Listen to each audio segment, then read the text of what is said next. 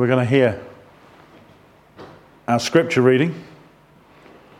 I've asked somebody who can come and read it and stand next to me and doesn't have to socially distance, so that's all right. But she's still got a mask on. You know when Wendy led the service last week, week before, week before? You do realise that was the first time ever she'd led a service? Um, I don't think it noticed, did it? Do you think she might be a natural? Yeah. There you go. Chris, we'll change the road. No, maybe not. Sorry. I've just had one of those looks. Uh, the reading is from John chapter 19, starting at verse 17.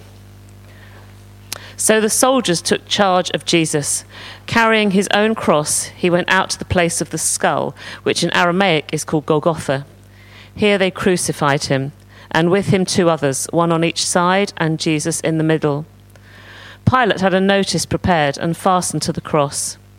It read, Jesus of Nazareth, the King of the Jews.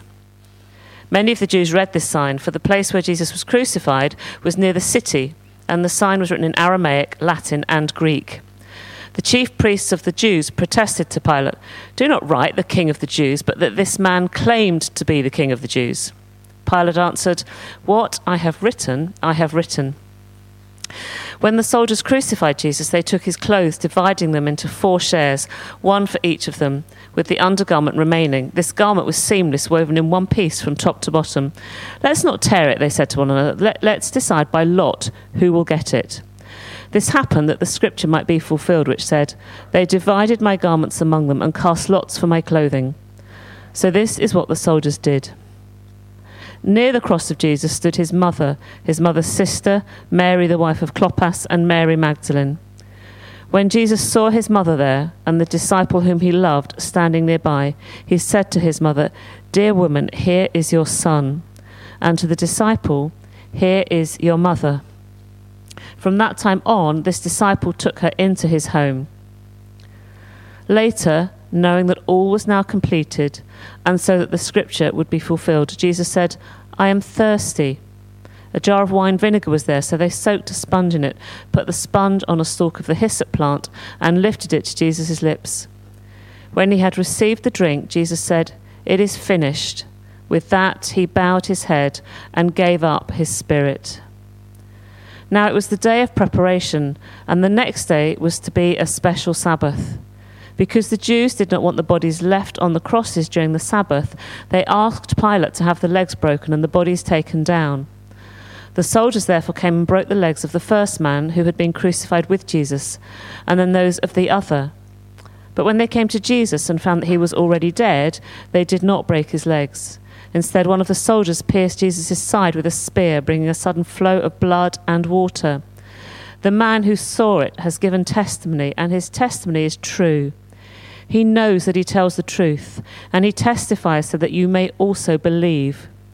These things happen so that the scripture would be fulfilled. Not one of his bones will be broken. And, as another scripture says, they will look on the one they have pierced. Later, Joseph of Arimathea asked Pilate for the body of Jesus. Now, Joseph was a disciple of Jesus, but secretly because he feared the Jews. With Pilate's permission, he came and took the body away. He was accompanied by Nicodemus, the man who, had er- who earlier had visited Jesus at night. Nicodemus brought a mixture of myrrh and aloes, about 75 pounds. Taking Jesus' body, the two of them wrapped it with the spices in strips of linen. This was in accordance with Jewish burial customs. At the place where Jesus was crucified, there was a garden, and in the garden a new tomb in which no one had ever been laid. Because it was the Jewish day of preparation, and since the tomb was nearby, they laid Jesus there. This is the word of the Lord. Remember to be an Anglican. Thank you. You're going away with my Bible. Thank you.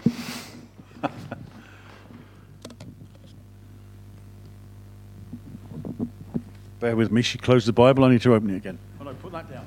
Don't need that.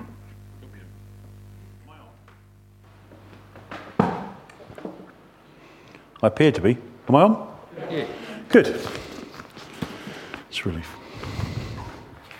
Quite a long passage, but actually, every time I thought, oh, we better stop, or oh, we better, there was no. Let's just have the whole thing. It was one of those. It's making sense of it without the next bit or the bit before is difficult. But sure many of you know this, but I, I love reading. I absolutely, I, I, I've shown Wendy the box that I'm going to fill with books to take on holiday, and she's told me it's too big uh, for the boot of the car if we want to take any clothes with us, apparently. So um, we're going to have to be careful with that. But I, I just love reading, and I love reading stories like John le Carre, and I, I love Tolkien. I love a whole load of, a whole load of different genre of uh, literature that I, I, will read. But what I love in a story, um, I love it to have a crucial moment, uh, the turning point in the narrative, the bit that actually makes sense of what's gone before and shifts the gears and takes us to the next thing. Uh, when you get to that bit, you know, some, some books you, you just take ages to get there. Other books, and, and, you don't quite know why. And other books, they just are beautifully crafted, and you get to this and you go, oh, that's what it's all about. And you've spent the previous however many hours reading, and it's you've been going, is it, could it, maybe, and then suddenly it makes sense.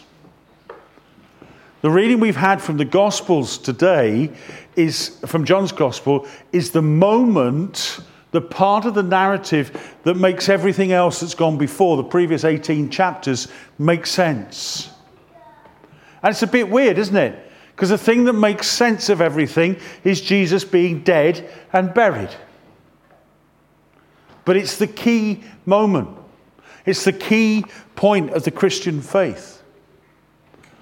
And there's a lot I could say about this, but I want to just focus on three places in the, in the passage. The first one is where Pilate gets the inscription put at the top of the cross. Here is the King of the Jews. And the authorities come and say, Don't write that. Write, He claimed to be the King of the Jews. So Pilate wants to make a statement and it's being contested immediately. And his response is very clear. What I've written, I've written. And actually, we don't get the impact of that because we're used to having lots of stuff written down. Where back then, not so much was written down. There was stuff written down, but it wasn't normal, the normal course of affairs. People didn't have bookshelves and books on those shelves. Only legal things were written down. So if something was written down, it was written down to make a record of it. It was written down to say, this is the thing that has happened. This is the fact. This is the truth. What I've written, I've written. This is true. He is the King of the Jews, is what he's saying.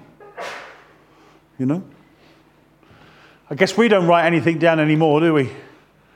Yeah, we just, uh, instead of writing it down, putting it in the filing cabinet and losing it, we type it up, put it on the cloud and lose it because we forget our password or whatever. And so we're still very good at losing information, just like we've always been.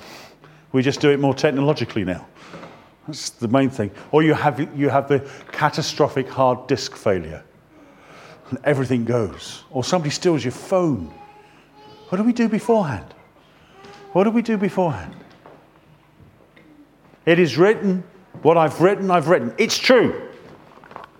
It's true. That's what he's saying. And what are they saying? This is the, they crucified him. This is the truth that, they, that, that we see in the story. They crucified him, they nailed him to a cross. I'd go at length as to what crucifixion was like, but we all want to feel well at lunchtime because crucifixion is horrible. It's the most just the most disgusting death possible. Barbaric. The Romans only used it in extreme circumstances because even they considered it barbaric. They used it for treason. He claimed to be king. That's why he claimed to have authority over Caesar. That's why he's crucified by the Romans. And we know he's dead. That is fact. We know he's dead because he gets pierced in the side and blood and water flow. Back then, they didn't know this medically, but that meant death. Because normally, you, you, Stephen, if I was to pierce you in the side now, you would bleed. And there would be blood, but there wouldn't be body fluid because you're alive. But because he was dead, the two have started to separate. And you, there's a proof, a medical proof, that John could never have known was a proof. But we know it is a proof that Jesus was dead. So they didn't have to break his legs. Don't start me on why they broke their legs. If you want to know, I'll tell you afterwards. But it's true. The crucifixion is fact. It is true. I've written what I've written. And then Jesus says, It is finished. I've written what I've written, and it is finished. Hmm. What's finished? The story hasn't finished. There's another couple of chapters to come. What is finished? His work is done. God Himself, become man, has lived and taught and given an example. That's one part of it. But here's the most important part. What He's done on the cross is He's taken the sin, the rubbish, the emotional and spiritual pollution of the world into Himself and has become sin for us. And he's become that sacrifice for us, the Lamb of, the, the Lamb of God, sacrifice for our sin, our Passover Lamb. He's done it. It is finished. Don't need anything else. It's done, sorted, worked out. It is finished. I've written what I've written. It, it, it, do you want it any more emphatic than these words? Do you want it any clearer? Oh, I don't know. Jesus really died on the cross. Really? Really?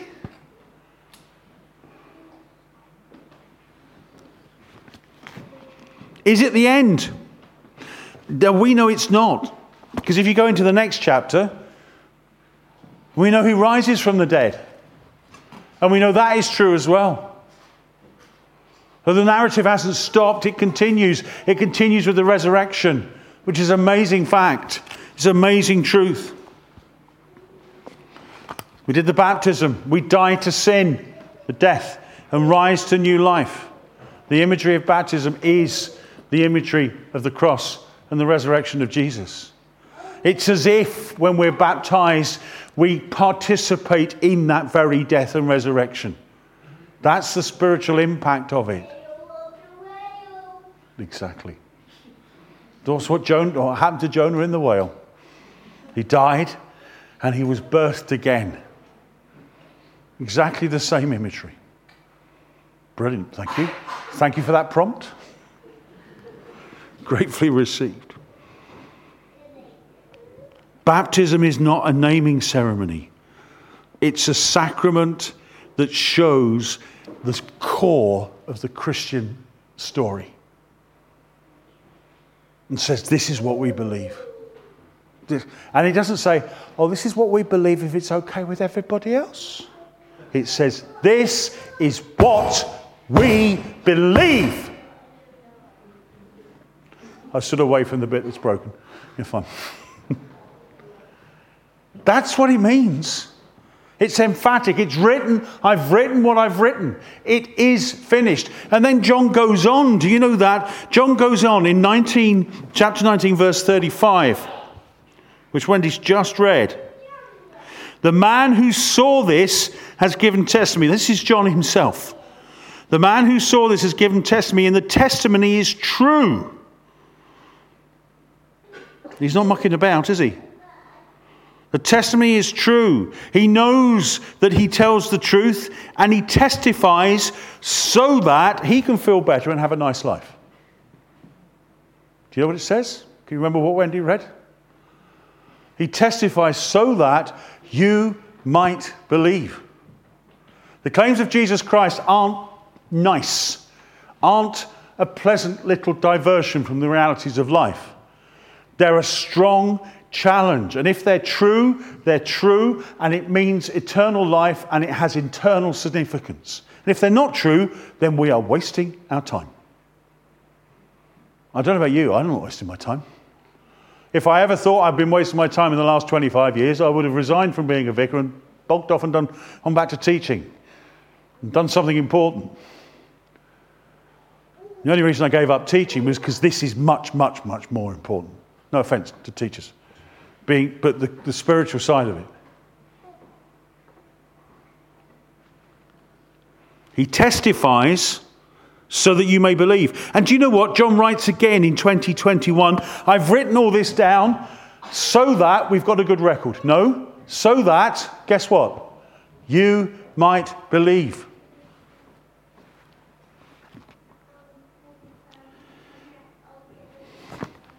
And can I let you into a little secret?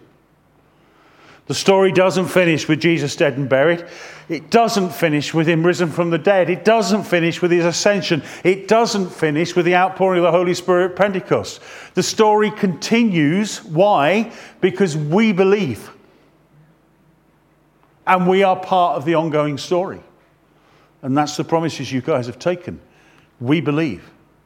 And if you did it with your fingers crossed behind your back, then shame on you. Because actually, that's dangerous for you. But if you meant it, then hallelujah, let's go. Because this is so exciting and so wonderful. We can be part of the story. So, John's Gospel's got another chapter, and then there's the Acts of the Apostles. There's the story continuing. Then you get to the 28th chapter of, of uh, the Acts of the Apostles. And do you know there's a 29th chapter? Did you know there's a 29th chapter? Not just the band. I mean, there is a 29th chapter. You've heard of the band, haven't you? That joke didn't go well at 8 o'clock, that one. Never mind, it's fine. Um, the 20, you, know, you know who the 29th chapter is of Acts, the Acts of the Apostles? You and me, and the whole history of the church. We're the next chapter because we believe. So this morning has been all about starting and believing. I'm getting, I'm getting a bit of a smile there as well. It's good. She's brilliant. She's doing really well. So I ask you this morning will you believe what he had written is what he'd written? Will you believe it's true? Will you believe when Jesus said it's finished, it's finished? Will you believe that the testimony that Paul that John gives is so that you might believe? Will you believe that what he's written down is so that you might believe? Actually, will you believe? Will you believe we've screwed it up before God and we've made messed up before God? But he doesn't judge us for that. He reaches out to us in love and says, Come back. Will you believe? Will you believe all you have to do is say, Lord, I'm sorry for ignoring you. I'm sorry for going my own way. I'm sorry for. It's called sin. And the problem with sin is it's a word with I in the middle. Will you believe that all you have to do is come and say, Jesus, thank you for sorting this rubbish out in me? and take him by the hand and walk with him into faith, in faith. We're all on a journey to faith if we were to participate in it. And then we can be in a journey of faith, which is amazing. And together we believe and we see the truth, the resurrection manifest amongst us. I ask you this morning will you believe in God's saving love? For he believes in you. That's why he died for you. Let's pray.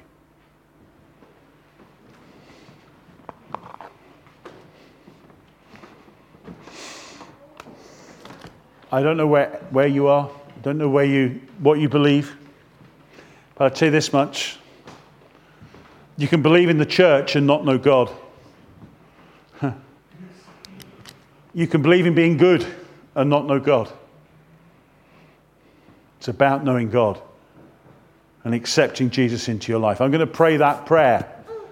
Guys, if you want to pray it for the first time, feel free to chat to me afterwards if you want to. If you're praying it for the umpteenth time, then bring it on and ask Him to fill you again. Lord Jesus, thank you. You came as the Son of God, and you came doing only what you heard your Father doing and speaking what the Father spoke to you. Thank you, Jesus, that you lived, that you died and became sin, that which has screwed up the world, you dealt with.